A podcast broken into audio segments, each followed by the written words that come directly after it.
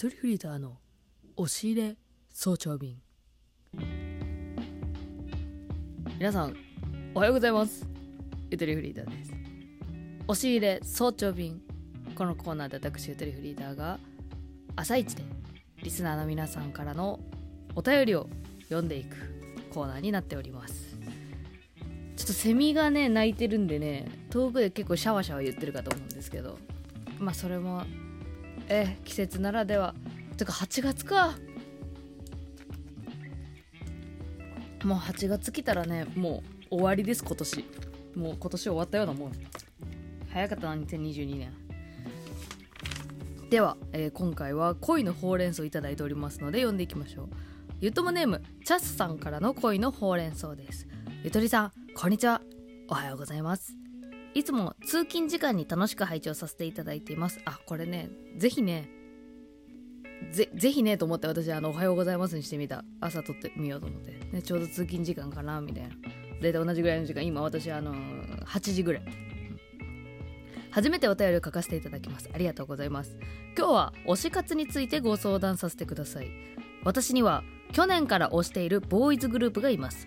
ちなみにゆとりさんのラジオでも過去に少し話していただいたグループです。これはきっとね INI ですね。私は30代 OL なのですが付き合って3ヶ月の彼がいます。推しがいることは彼には言っていません。彼にそれとなく今までアイドル好きになったことある？いや推し活してる友達がいてさ CD30 枚買ったらしいよ。など推し活について探りを入れてみたりしてきました。彼の反応は今までアイドルとか好きになったことないな。30枚お金の無駄だね。などと。お金の無駄だね。なんかさっぱり具合好きなんだけど。逆に。ショックだけどね。えーなどと。否定的な反応ばかりが返ってきて打ち明けられずにいます。えこれさえちょっと今ふと思っちゃったんやけど。えこれあの CD30 枚買ったのは実は友達じゃなくて自分みたいなこと。自分の話をあえて友達のことなんだけどさーって言いながら探り入れたりする。えめちゃめちゃなんか可愛いんだけどなんか。その事実を知っている私の目線だとめっちゃ可愛いことしてるな。だが、えー首を絞めてしまっているということですよね。お金の無駄だねってピシャリと言われて、えーまあでも彼の方からしたらねどういうつもりで言ってきたか分かんないからちょっとまあ自分の思うがままに答えてしまったよねきっとね。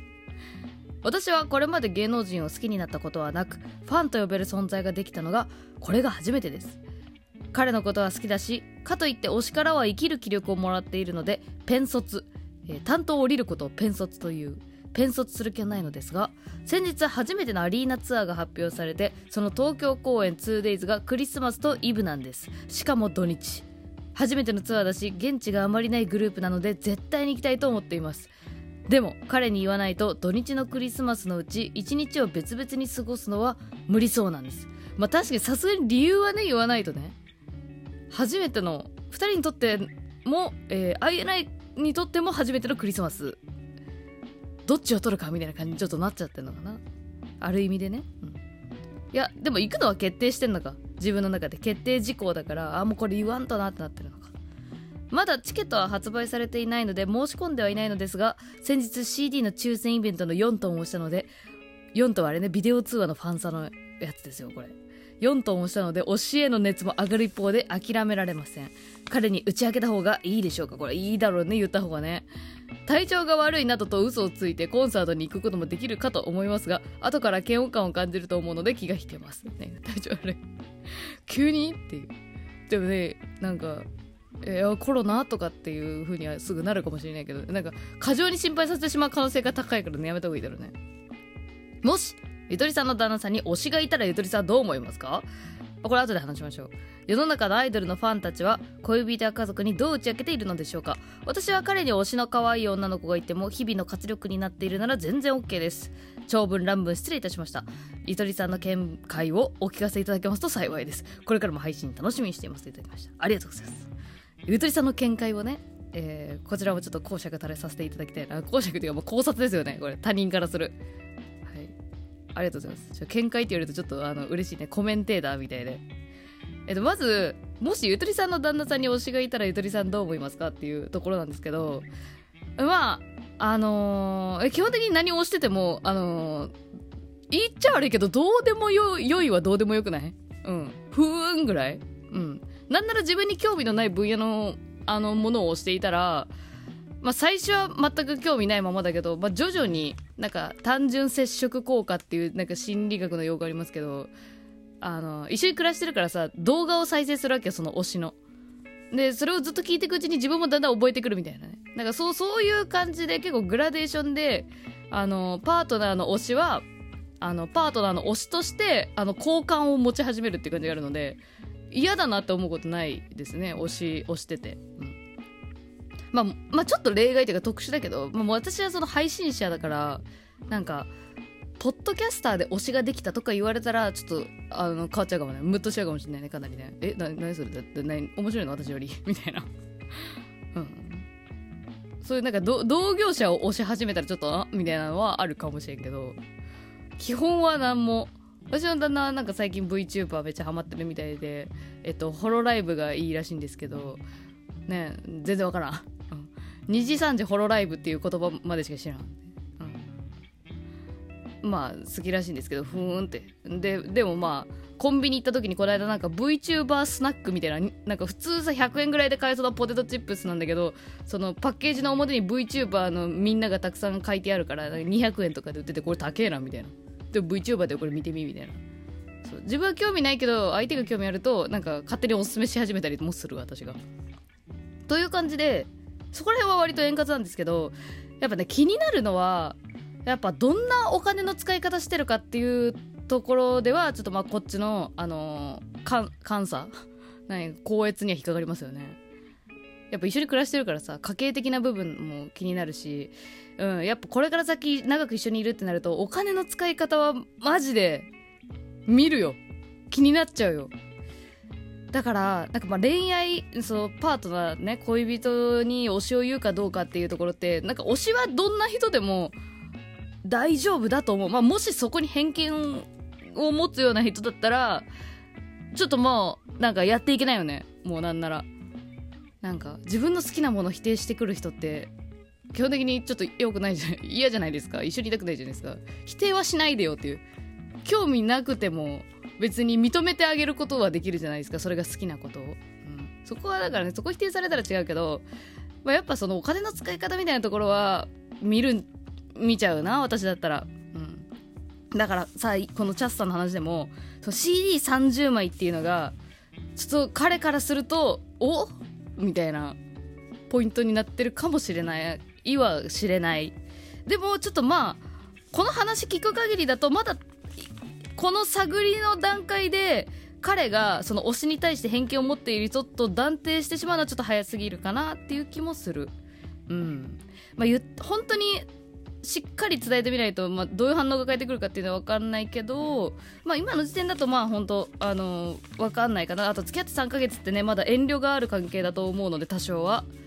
そう。だからまあもしかしたらこれ友達が推し活で30枚 CD 買ってるらしいよっていうのがなんか言い方のテンションによってえっと、やばくない？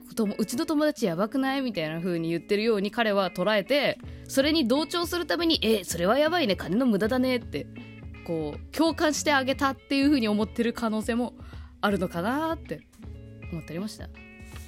でまあこれを打ち明けるまあ私は多分打ち上げた方がいいというかまあねその彼とね今後どういう関係になっていきたいかにもよると思うけどもう逆に打ち明けずに過ごしていけるいけないよねもうね。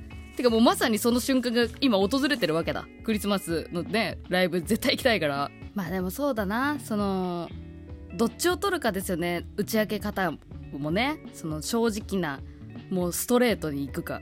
この間ごめん探り入れてたけど実はあれ私の話なんだってちょっと言うとか。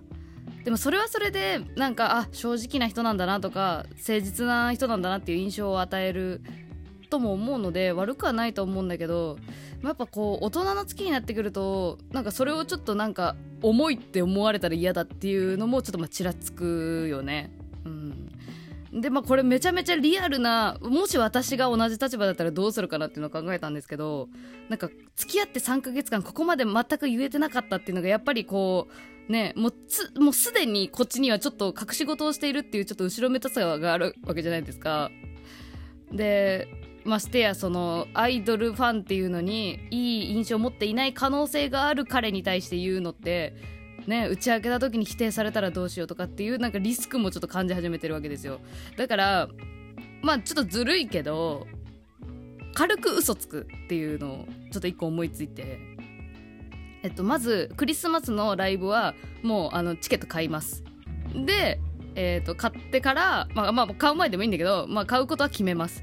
でそっから、えー、と彼に、えー、と友達に誘われたから INI っていうボーイズグループがいるんだけどちょっと行かしてもらうわって言って行くと。もううん別に友達に誘われて、まあ、そそれこそなんか CD30 枚買った友達にもうどうしてもって本当にお願いされてもうこれ断れないしまあ私もちょっと気になってる気も気もするから行くわみたいな。まあまあそんな感じで濁しながら行くことにする。で、えー自分は1年前からもうどっぷりと本当は好きだったけどはそのクリスマスのライブ行ってからめちゃめちゃ好きになったっていう設定で生きてくる。だからライブどうだったみたいな話になった時にめっちゃ良かったわみたいな。やっぱりねすごいね本当に。あれはね素晴らしいみたいなもうもう語ればいいと思う。あのライブの感想を。でもそっからハマったっていうまあ体にして2人の間では。でまあもともと好きだったけど語り始めるのはクリスマスライブに行った以降にするとかね。うん。なんか今までちょっと遠慮して言ってなかったけど。そう。ちょっと爆発しちゃいましたっていう感じにもう嘘じゃないよね結果的にね。でもまあそのそう INI がなぜ好きなのかとかまあ別に言わんでもいいんだけどまあその INI を推しているっていうことを公認の中にするのはクリスマスライブ以降にするってそれまではあの今まで通り過ごす。っていうのがまあなんかナチュラルかなとも思うし相手があんまりそのなんていうのこっちが思ってる以上に推し活のことあんまりその干渉しないタイプだったらもうそんぐらいでいいと思う。